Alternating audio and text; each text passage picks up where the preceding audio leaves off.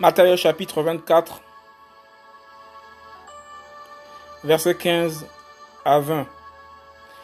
L'abomination qui causera la désolation.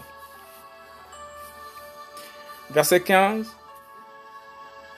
Quand donc vous verrez l'abomination de la désolation annoncée par le moyen de Daniel le prophète être établi dans le lieu saint, que celui qui lit comprenne. Alors, que ceux qui seront en Judée fuient dans les montagnes.